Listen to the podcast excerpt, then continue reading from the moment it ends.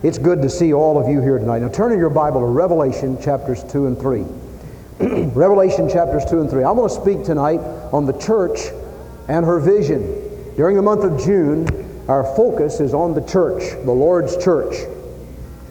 Now, this will be interrupted a few times. On the 21st, Father's Day, I want to speak, I want to bring another message on the home. Uh, that'll be on Father's Day, so keep that in mind. But uh, during the month of June, primarily the focus is on the church.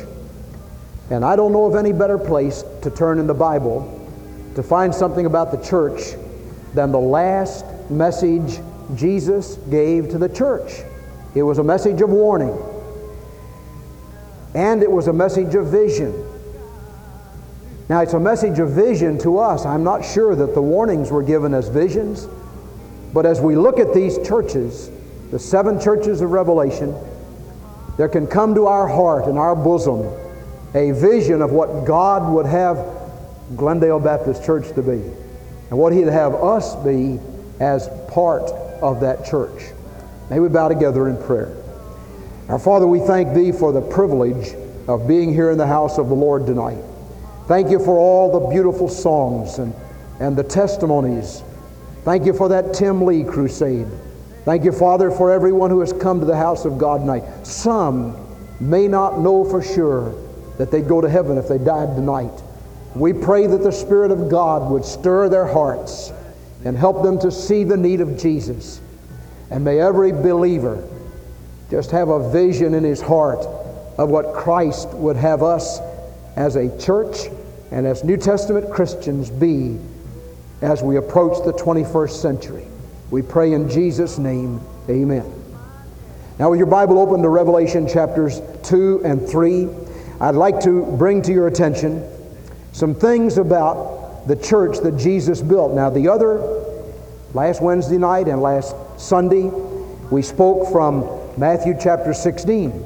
Jesus called his best friends, his disciples, together at Caesarea Philippi, just under Mount Hermon, where the Mount of Transfiguration had taken place. And he began to say to them, Who do men say that I am? Who do people really think I am? And some said, Well, you're John the Baptist, or you're Elijah, or you're one of the prophets, or you're Jeremiah. We're not really sure. But, but, but Jesus said, Who do you say I am? Now listen. Simon Peter, the very first man in New Testament history, recognized. And Simon Peter said, I know who you are. Thou art the Christ, the Son of the living God. Now, that's almost old hat to us. Excuse the slogan. We take it for granted. Everybody says, well, sure, Jesus is deity. We know that. But do you know that at that time, nobody had recognized Jesus as who he was? They were thinking, well, who in the world is he? He, he must be Jeremiah. He weeps like Jeremiah. He must be Elijah. He's fearless. He must be John the Baptist risen from the dead.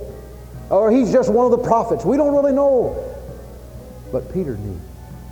And Jesus said, Peter, blessed art thou, Simon, son of Jonah, for flesh and blood did not reveal this to you. You didn't understand this just because you're sharp or smart.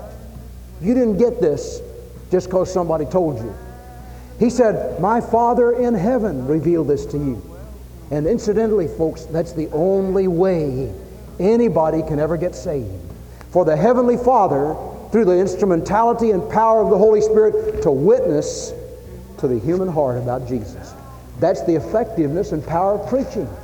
Jesus has chosen the foolishness of preaching to save them that will believe. And the preaching under the power of the Holy Spirit points men to Jesus, the Lamb of God who was slain from the foundation of the world. And, and Jesus said, Peter, you're, you're greatly blessed.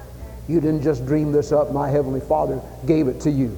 And I would say to every believer in this room tonight, everybody who is saved by grace, you didn't get it because you're sharp. You didn't get it because you're smart. You didn't get it because you had an intelligent uh, genes in your background. You got it because the Holy Spirit broke through to your life and pointed you to Jesus and said, That's God. And nobody can be saved unless you know that Jesus is God. You say Jesus is a good man, he's a good teacher, he's this and that and the other. All those things are good. Sometimes people put Jesus in the class with Buddha and Muhammad and some of the others and say they were the greatest teachers that ever lived. Listen, you can't put Jesus in that list. Jesus is God in human flesh. And Simon Peter was the first one to recognize that. And Jesus said, Peter, you're greatly blessed. Your name is Petros. You're a little pebble. But upon this Petra, this rock, I will build my church, and the gates of hell shall not prevail against it. Now, Jesus was going to build his church not on Peter, but on the thing that Peter confessed, the one that Peter confessed, the rock, Christ Jesus. Upon this rock I will build my church, my ecclesia, my called out assembly, and the gates of hell shall not prevail against it. That is, when the church does its work, does its business, gets up and marches, the, the gates of hell will not be able to stand against the onslaught and march of the Lord's church. Now, that's what the scripture is teaching. Now, that was what Jesus said to Peter. And he said, I'll give you the, the keys of the kingdom. He said, I'll give you the message that'll unlock the door of heaven. And whoever you unlock that door for, they'll be loosed in heaven. Whoever you bar the door for, that is, you don't go and tell them about it, they will be, they will be, uh, uh, they will not be loosed in heaven. They will be bound in the other world. That is, the most powerful message the church has is the message about Jesus because it opens the door of heaven and closes the door of hell. And when we withhold that message, we withhold heaven and we open the door of hell.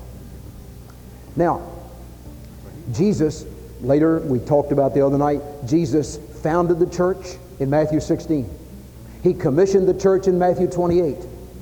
He empowered the church in Acts chapters 1 and 2.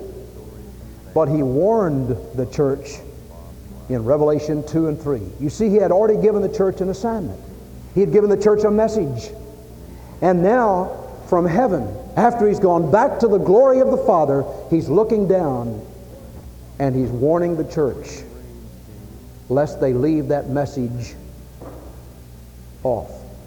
And so we want to look at that tonight. Look at Revelation 2, and we want to read some from Revelation chapters 2 and 3. We'll not read all of this, but uh, follow me, please. In Revelation 2, unto the angel of the church of Ephesus write, These things saith he that holdeth the seven stars in his right hand who walketh in the midst of the seven golden lampstands. I know thy works, and thy labor, and thy patience, and how thou canst not bear them who are evil. And thou hast tried them who say they are apostles and are not, and hast found them liars, and hast borne and hast patience, and for my name's sake hast labored and hast not fainted. Nevertheless, I have somewhat against thee because thou hast left thy first love. Now, this church at Ephesus did a lot of things. It was very active had a lot of things going for it. It probably had a lot of meetings, and it was rushing back and forth trying to get all things accomplished. The one thing they forgot was why they were doing it. Now, somebody said in many churches, even many Baptist churches, the work could go on and on and on, even if the Holy Spirit withdrew because people are so geared, they're just going on and rushing on to do the work, and they fail to remember why they're doing it. And Jesus said, that's something you better watch. You better watch that. Why do you go soul winning? Why do you teach Sunday school? Why do you sing in choir? Why do you go to church? Why do you do what you do? The love of Christ must constrain us. And Jesus said, The church at Ephesus, with all of its glory and all of its power, I have something against you. You've left your first love. Isn't that tragic? Isn't that tragic? Listen, God touched Glendale Baptist Church heart. We're beginning this summer the 33rd year of the ministry of this church in Bowling Green, Kentucky, into the ends of the earth. 33 years ago, 32 years ago, a little band of men and women, at least one of them in this building tonight, met together and helped to form this church. And from that little beginning, God has blessed, and people have gone out from this church to the ends of the earth. But one thing that has characterized the Glendale Baptist Church is love love for Jesus, love for each other. God grant that that will always be part of the vision of our hearts. That we love, that we do what we do because we love Christ. The love of Christ constraineth us. It is His love. And may that always be true.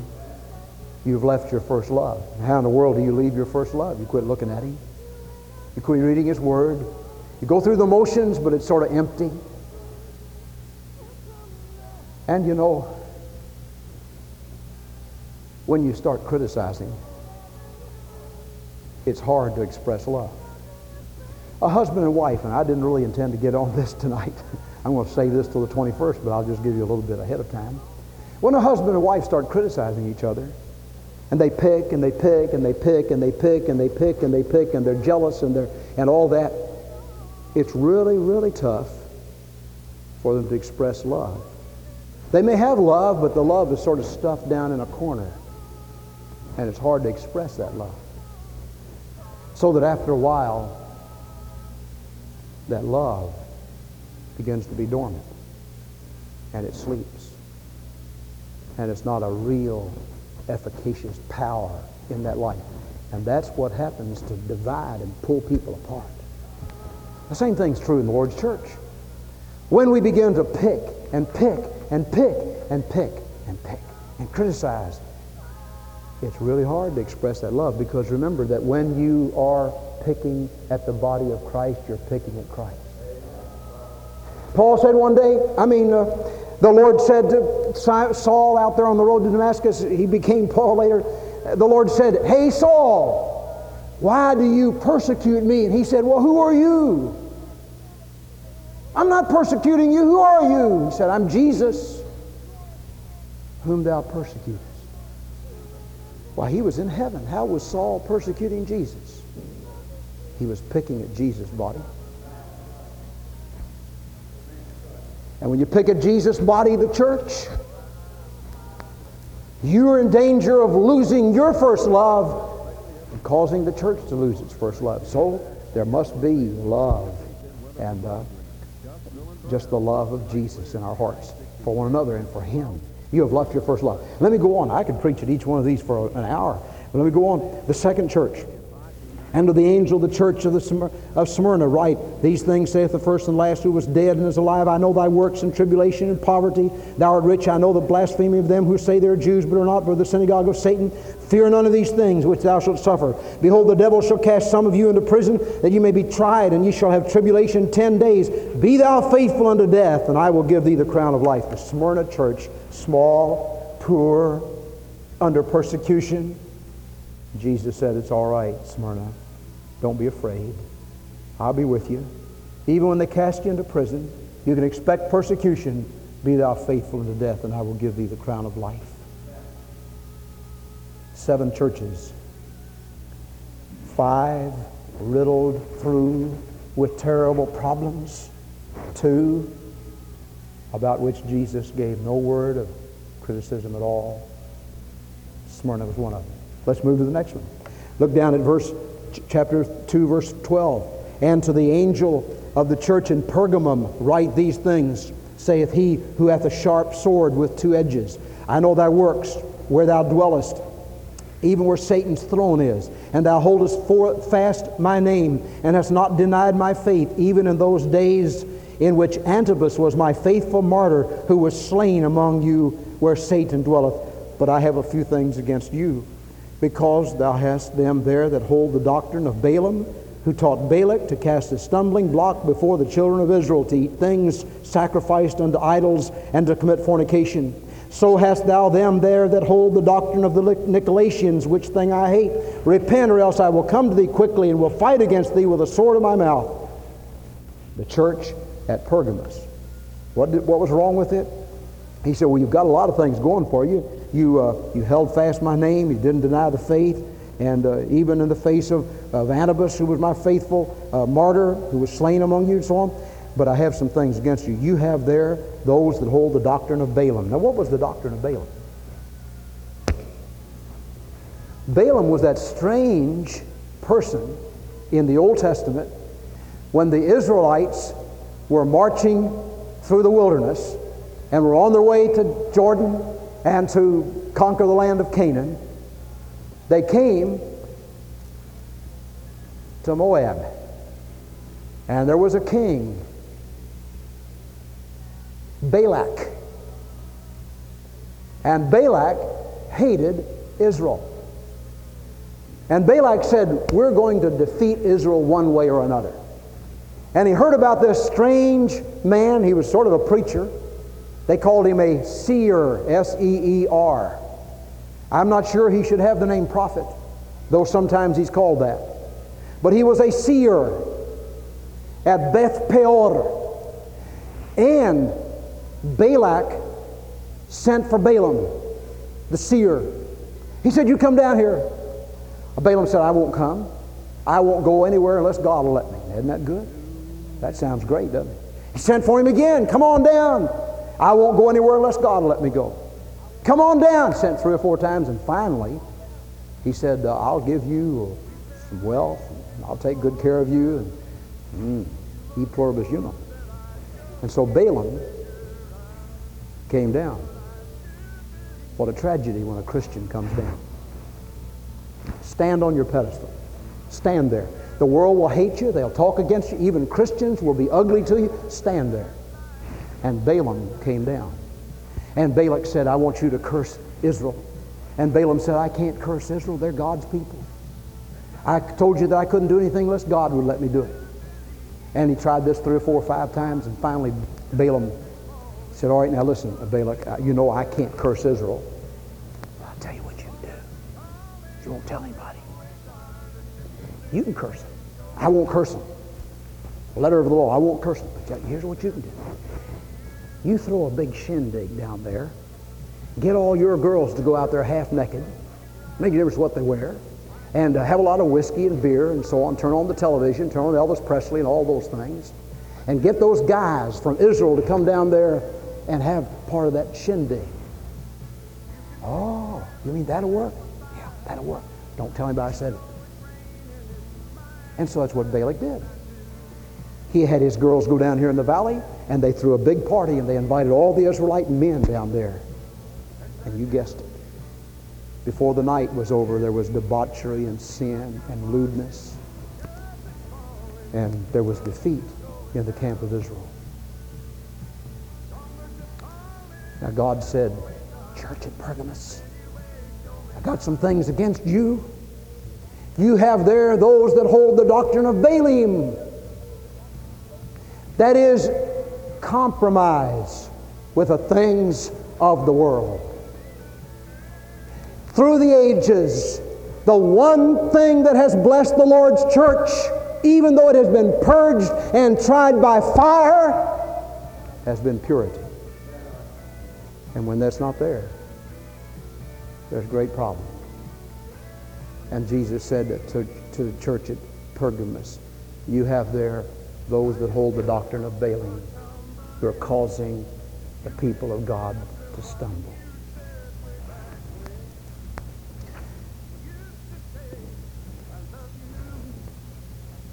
I want to tell you, I believe that God's people ought to walk as far away from sin as we can.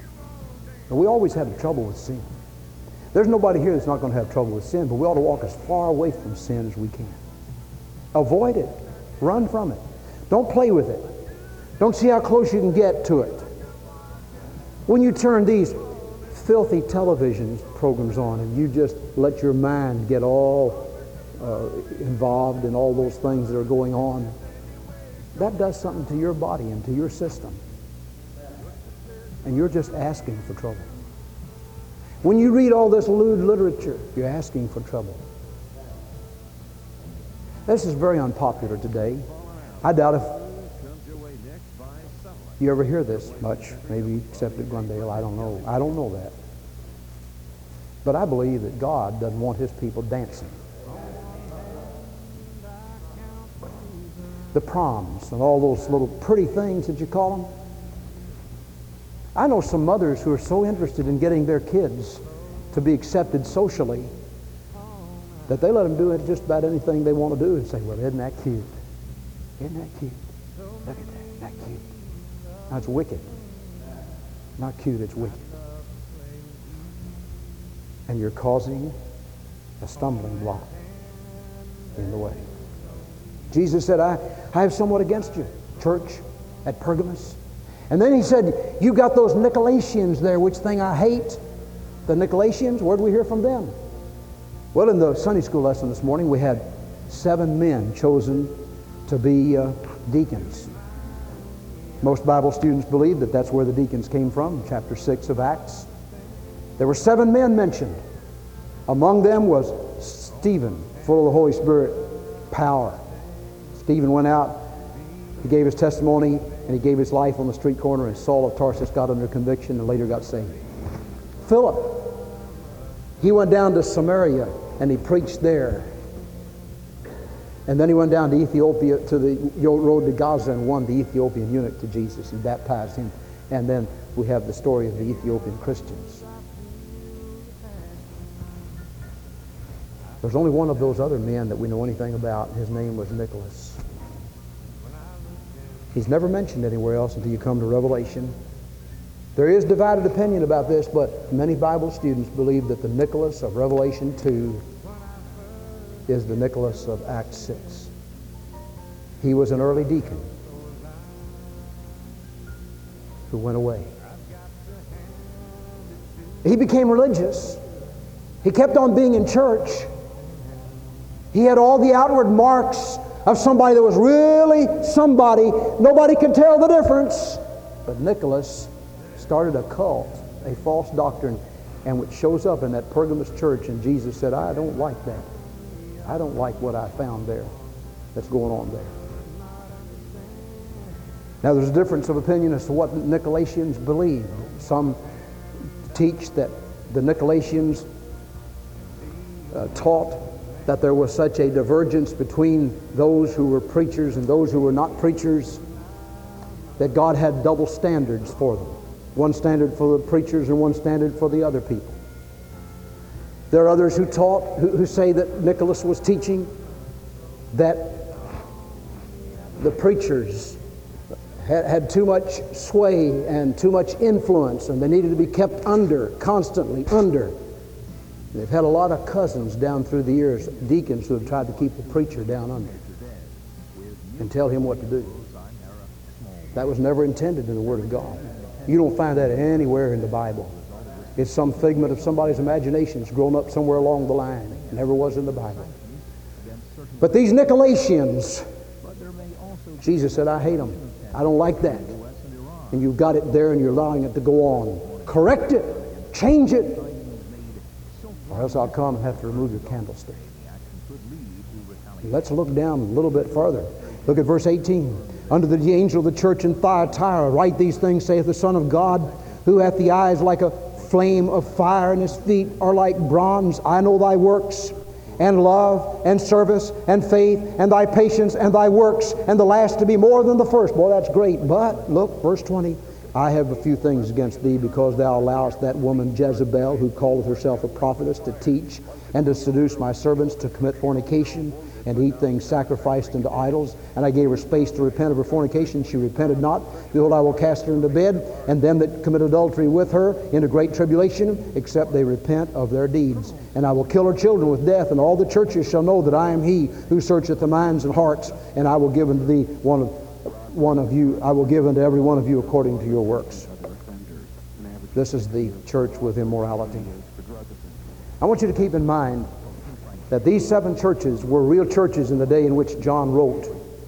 Jesus dictated the letters to John. They also represent the, the ages of the church, the periods of church history. And when we come to this period, it is the period in church history where there was great mixed up standards and immorality. And if you'll read a little bit about church history, you know that there were several people claiming to be popes and the popes had harems. Even though they were not allowed to marry, each pope had his own little group of women. You say you're just making some scandal out of that Roman movement. No, I'm not. You read church history, it's right there. And this is that part of church history where that occurred. And God says, I, Jesus said, I don't like that. I'm going to give you space to repent. If you don't repent, severe trouble. And of course, severe trouble came in that church age, which later resulted in uh, the Reformation period when there was a terrible jumble. Now, God wants purity in His church. We have, we have sometimes problems applying God's standard of purity to the church. You see, God's goal and ideal for the church is purity. At the same time, we have the teaching of Jesus who said concerning that woman found in adultery, Neither do I condemn thee, go and sin no more. The compassionate, loving, tender-hearted Jesus. When Jesus deals with a sinner, he urges him to repent and to turn away from that sin. And he says to the smug, self-righteous crowd, if I can forgive, you forgive. This is testified to in the book of Corinthians when that woman, when that man was found to have an affair with his own mother, stepmother, his father's wife, and the church did nothing about it. Church took no stand at all, all kinds of impurity going on, and Paul had to come along and say, Put him out. Put him out. Take a stand. And then in 2 Corinthians chapter 5, chapter 2 or 3, he says, wait a minute, that man that you put out, he has repented. Let him back in. Let him back in. And so Jesus takes a strong stand against sin, but he says to all of us who are sinners, do not be smug in your, in your attitude. Let him that, uh, when you find somebody who has gotten into a problem, into a trouble, into a sin, let him that is spiritual restore such a one in the spirit of meekness, considering himself, lest he also be tempted. Now, Jesus said concerning this church, you're in severe trouble. You've allowed impurity.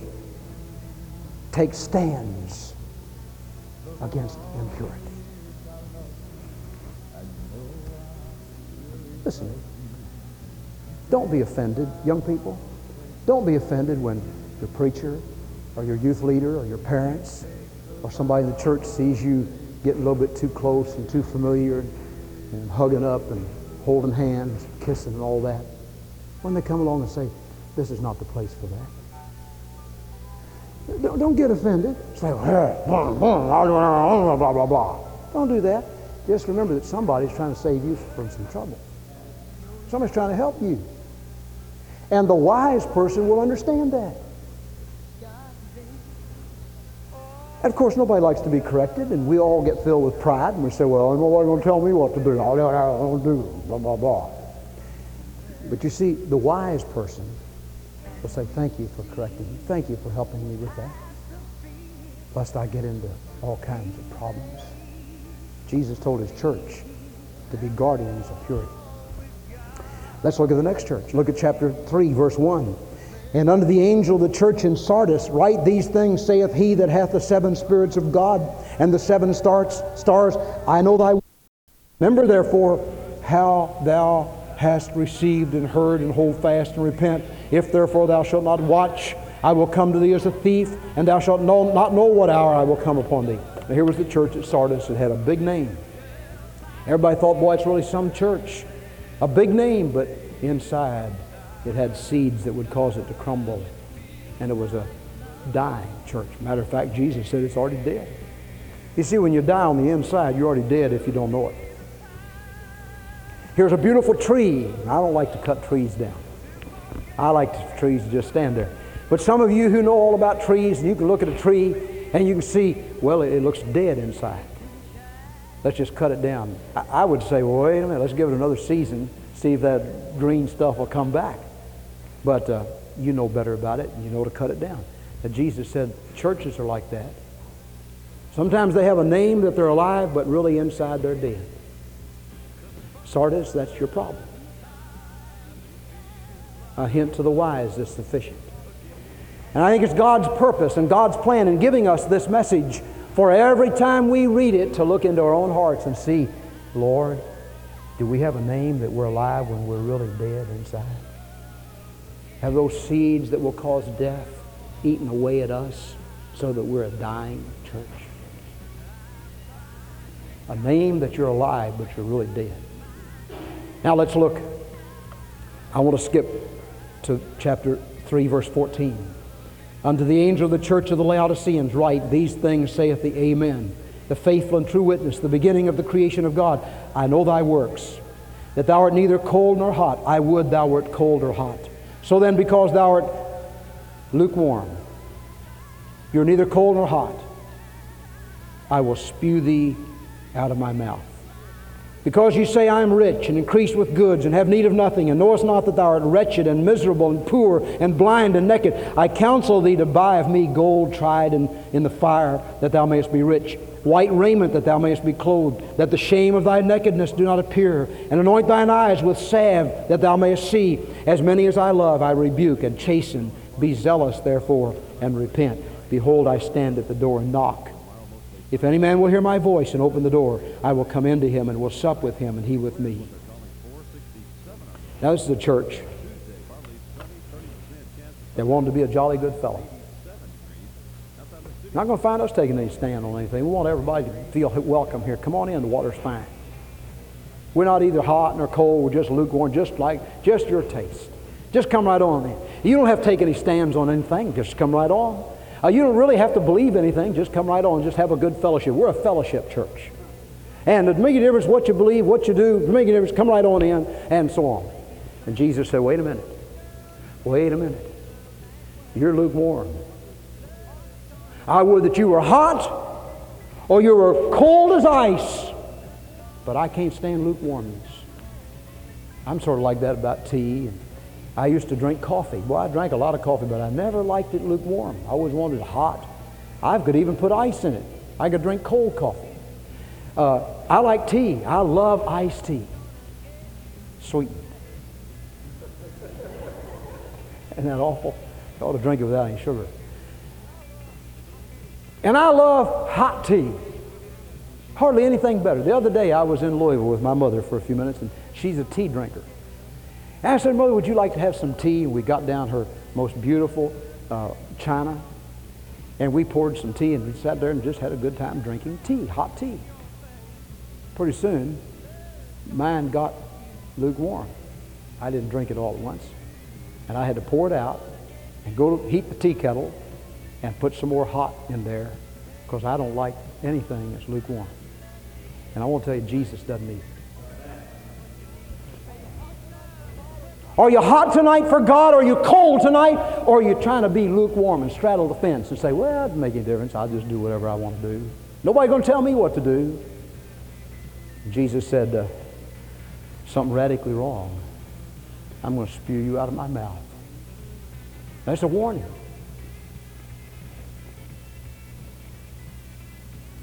What causes a church to be lukewarm? Well, it, it First, it takes a step back from the Savior. Instead of being right out on the firing line with boldness, filled with the Holy Spirit, warding off the, the fiery darts of the wicked one, we stand back a little bit. We stand back a little bit further. And pretty soon, we get in conjunction with the world. And we get filled with worldliness. And then, instead of really being out and out for God, we become compromisers. Instead of a church finding men who are soul winners and saying, We want you to be our leaders as deacons, they say, Well, let's find out who runs it. Who's the most wealthy person? Who can get up and pray the prettiest prayer? Blah, blah, blah, Who can do all that?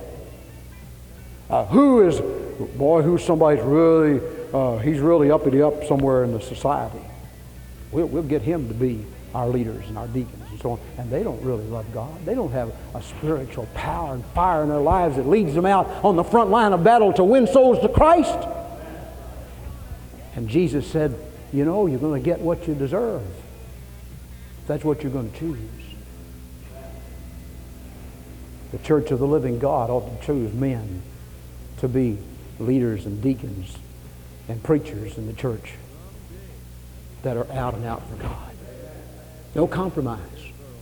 That are not backbiters and sit over here with one little corner and say mean things and over here talk against people that love God. You know some of the some of the most tragic things that ever happened in the church is here's somebody that takes a big load for God and serves God and is up in front and leading with all of his heart and all of his mind, and somebody sits over and says, He's just doing that to be seen. He does it all. Let him do it. He does it all. I want to tell you, Jesus puts his finger on you. And if the church doesn't discover about it, God already knows about it. And one day there's going to be a real, real problem, a severe problem that you'll face. You can't get by with that forever. It will be recognized. What Jesus said is repent of that. Anybody can change and get their heart right and get their attitude right. Repent of that and bring yourself and your people that you can influence and your church back to a warm, hot fire for God. He said, if you don't do that, I'll spew you out of my mouth. I won't use you anymore. Listen, it's a high, there's a high risk of not being filled with the Holy Spirit. You see, only the Holy Spirit can keep us out on the firing line. And I have to pray all the time, Lord, please fill my heart with God. Fill my life with God. Every day that goes by, I have to ask for a re-indwelling of the Holy Spirit. I've been to some meetings, and some preacher would preach, and he'd, he'd appeal for people who wanted to be more filled with God to come. And I just can't hardly stay back. I go, I have to go and recommit my life. Every time one, this preacher that was here a few weeks ago got up and preached, I felt like repenting and getting down in sackcloth and ashes. Now, I don't understand how, you know, I just, in my soul, I need that. Let me plead with you don't ever get to a point where you don't need it. If you're to a point where you think, well, that's not for me, that's just for all those old sinners over there, you're in dangerous territory. There must be that constant sense of need of revival and need of, of recommitment and need of fullness of God in our lives. Richard Hicks, I mean Richard uh, Ricketts, graduates from high school tonight, right now. They have a great Christian school at Prince Avenue Baptist Church down there in Athens, Georgia. And this morning early, I called on the phone to just congratulate Richard. And I was reminded about his daddy, Bill. I don't know how many times, if any of you were here in those days, Bill Ricketts Jr. walked down the aisle, recommitting his life and committing his life. Ronnie Hicks did the same thing. Many of those young men did the same thing because there was that, not because they were out in wicked sin, but there was that sense of a need for the fullness of God's Holy Spirit in their lives. And I have that need, and I pray that you'll have that need, and Glendale Baptist Church will have that need. I was so grateful for young people this morning who responded to that invitation and came. They've done it before, perhaps. Maybe they've done it in their hearts, but they came this morning and said, I don't want to be overcome by drugs or alcohol. And they took that stand. I was so thankful and proud of them and grateful to God for that kind of commitment. And adults, we need the same kind of commitment to Jesus. Now, listen, th- these are words of warning. Now I want to get to the vision, the church's vision. With all this in mind, seven churches. Five of them, Jesus said, Ephesus, you left your first love. Thyatira, you have false doctrine. Pergamus, Pergamus, you have false doctrine. Thyatira, you have uh, wickedness and impurity in your life. Sardis, you're a church that seems to be alive, but you're really dead. Laodicea, you're trying to straddle the fence. You're lukewarm, neither hot nor cold. He warned those churches. But he has two in this list of seven churches. Nothing like that at all. Back in chapter 2, he says, Smyrna, I know you're little, and you don't have very much money, and, and sometimes you're a scandal in the city. They, they don't understand your stand, but I want to tell you, don't be afraid. And when they cast some of you into prison, don't be afraid. I'll, I'll be with you. Fear none of these things. Be thou faithful unto death, and I will give thee the crown of life. What does that mean, be thou faithful unto death? I think it means two things. Number one, be faithful even to martyrdom. We're living in a time when more and more we, may see Christians martyred. Already in America, we've seen some preachers go to jail for the Word of God. Whoever thought that happened in America? That's happening in Russia. That's happening in Cuba. That's happening in China. That's happening in Albania. It's happening in Romania. It's happening in Czechoslovakia. It's happening all over the world, communist world, where Christians are having to really suffer for their faith.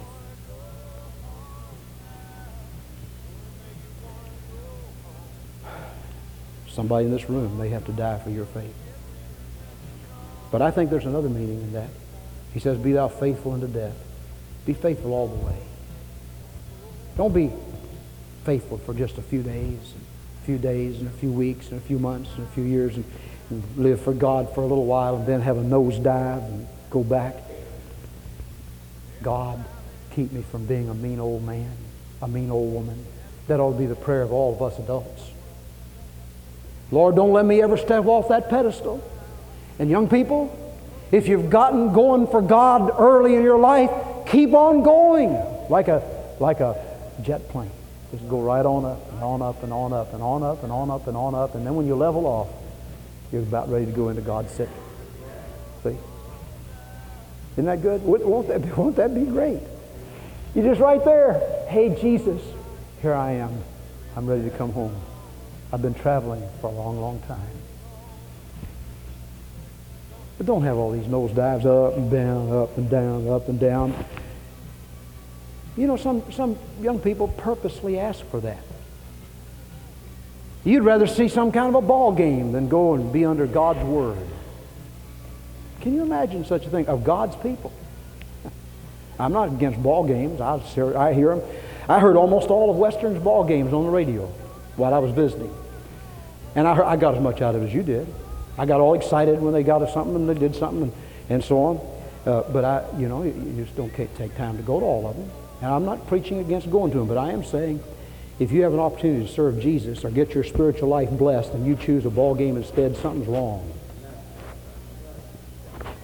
You said, Preacher, I wish you wouldn't preach like that. There are a lot of churches here that don't preach anything like that. I know it. But I have to. Woe be unto me if I don't. When you get going for God, get going and take, just go on. Be thou faithful unto death. That's what he was saying this morning, church. And then the Philadelphia church is the ice cream and cake in this chapter. Look at chapter 3 for just a moment. Verse 7 To the angel of the church in, in Philadelphia write, These things saith he that is holy, that is true, he that hath the key of David, he that openeth and no man shutteth, and shutteth and no man openeth. I know thy works. Behold, I have set before thee an open door, and no man can shut it, for thou hast a little strength, and hast not and hast kept my word, and hast not denied my name. This is God's threefold formula for revival. Thou hast a little strength. Don't worry about your little strength. You know, somebody says, Well, I just can't teach a Sunday school class because I don't have enough strength to do that. Just give God what you have and let Him take care of the rest. I can't go soul winning because I don't know all the answers. So what? Neither who does? When they came to Jesus and asked him all kinds of things, he had the right answers, but they wouldn't accept them. Uh, you know, just just give your best. Jesus doesn't want more than your best on the altar. He said, uh, "Thou hast a little strength." Don't ever get to bragging. He said, "Boy, I got lots of strength." I talked to a preacher one time who said, uh, I was telling him that, you know, that I was concerned. I wanted to be a better soul winner. And I said, you know, it takes me about 15 soul winning visits to see one person saved. And I wanted him to pray with me about that. And it's still true. I, I, I wish I could be a more effective soul winner. Oh, he said, preacher, something wrong. I win four out of every five I talk to.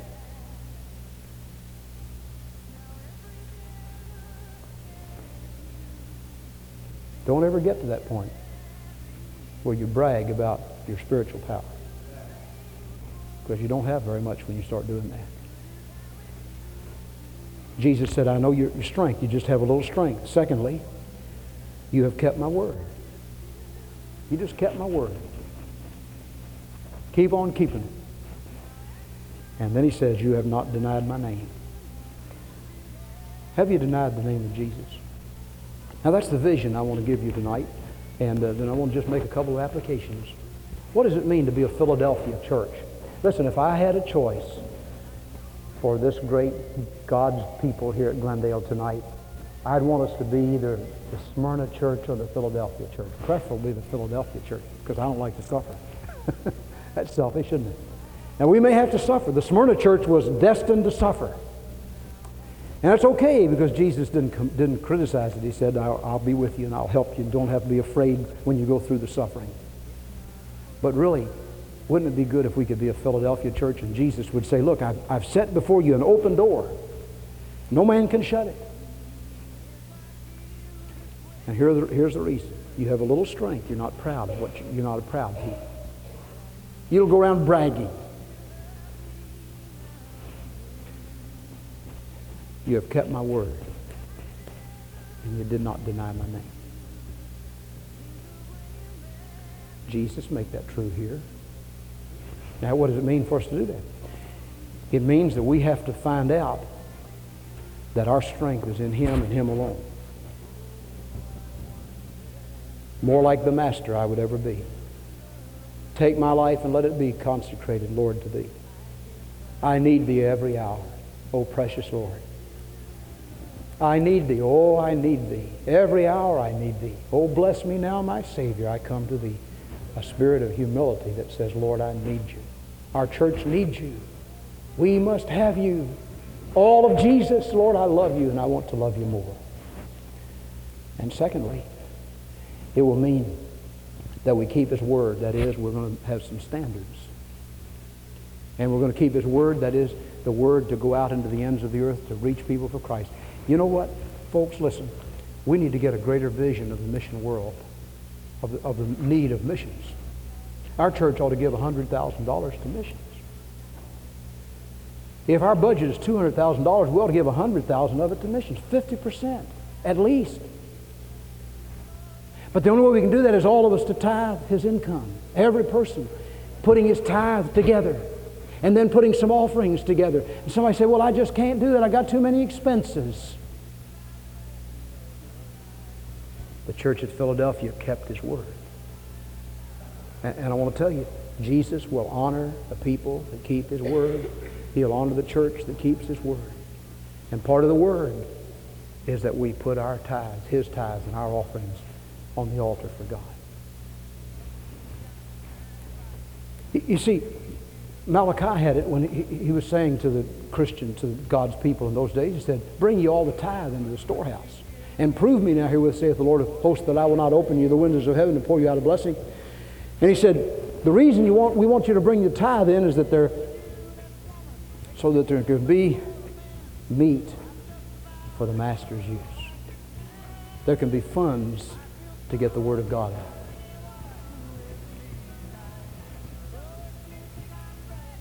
I know there's so much trash on television, but I'd like to get the Word of God on television. There's so much trash on the radio, I'm glad the Lord gives us an opportunity to be on the radio three times on Sunday.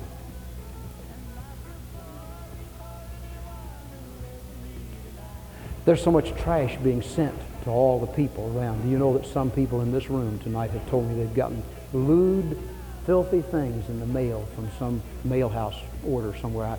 And probably somebody sold them a mailing list that had your name on it. That's how you got it. You didn't order it. They just sent it to you. I'd like to see Glendale Baptist Church be able to send a mail out at least twice a year to everybody in Warren County.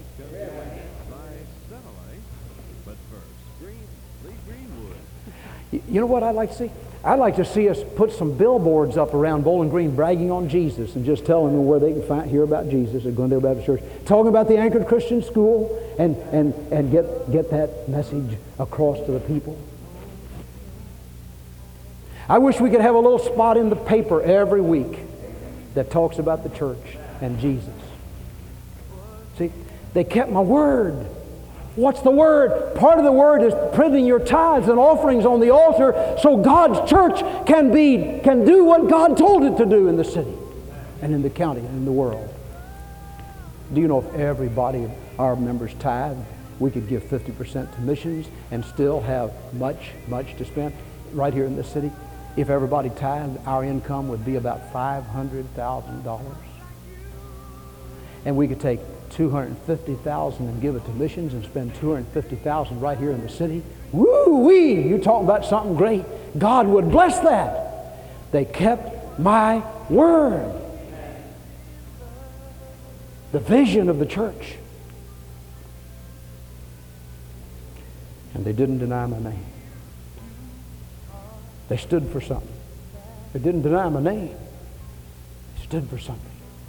As we begin to enter the 33rd year of this church's life, God grant that the Glendale Baptist Church will have a loving spirit, a, a, humble spirit, an attitude of care and concern and love, and never, never be braggadocious or filled with pride.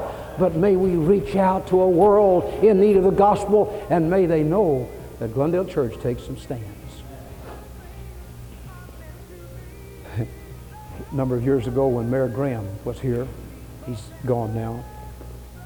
He told me one day, he said, uh, you know, he, he invited me to go and lead in prayer at a Democratic rally. He was a great Democrat. And uh, he was a dear friend of mine. I loved him. And he invited me to go and lead in prayer. I said, Mayor, are they going to serve liquor there? You know he had a dry urine? Well, if they don't, it'd be the only Democratic rally I ever went to that don't. I said, well, Mayor, you know I can't go out there and pray over that liquor. And he said, preacher, everybody in Bowling Green knows that when you go to Glendale Baptist Church, you get religion. That's why he put, it. he's an old Presbyterian. He said, uh, you feel like you've had religion when you leave. And he said, the only people that the liquor industry in this town is scared of is Glendale Baptist Church. I don't know whether that's true anymore or not. Some of you go to places that sell liquor. Some of you may drink it. I pray you don't. They did not deny my name. Take that precious holy name of Jesus. Hold it high. Take the name of Jesus with you, child of sorrow and of woe. It will joy and comfort give you everywhere you go. Be somebody for God. God will bless. God will take care. Let's pray. Every head bowed, every eye closed for just a moment. The vision of the church. What could God do if all of us would say, Lord, I want to be like Philadelphia church? Or, if need be, like the Smyrna church. It begins by giving your heart to Jesus, trusting Him as your Savior and your Lord, and honoring Him with all you are. God grant that. There's some people here tonight who are not sure you'd go to heaven if you died right now. Let me plead with you, right where you are, to look to Jesus. Jesus paid it all. He who knew no sin, neither was guile found in his mouth, who when he was reviled, reviled not again, but committed himself to him that judgeth righteously. He paid the price already for your sin. He died for you and me. He was God in Christ, reconciling the world unto himself. Three days later, he was raised from the grave, and he's a living Savior, and he wants to come and live in your heart. But you have to invite him. Would you do it now? Our Father, we pray that just now somebody would open his heart to Jesus. We'll begin to walk and serve and talk with the King. In the precious name of Jesus we pray. Amen. May we stand, please. What's the number of song? 394. All to Jesus I surrender. All to Him I freely give. 394. Now let me ask you this. First of all, if you're not sure you're saved, if you're not sure you'd go to heaven if you died, I want to ask you to settle that right now. I want to meet you down front. You come and offer your life to Christ. Just say, Jesus, here's my life. I give it to you. There's some here tonight who have already privately been saved. But you need to confess that before men. And you need to be baptized. And I want to encourage you to do it tonight. Just come. You say, but preacher, I didn't plan to do that. It's all right. You're here. God probably planned it because he brought you here for such a time as this. And if you have been saved, you've given your heart to Jesus, but you have not confessed it, and you have not been baptized since you were saved, you need to do it. so God can use you, bless you, make you what you ought to be. Baptism doesn't mean anything if it's administered before you were saved. It comes after salvation. So I want to encourage you to do that. If your membership is in some other church and God wants you at Glendale, you ought to come. Do what God wants you to do with your life. While we begin to sing, who will step out for the King, Christ Jesus? Will you come? God help you to do it.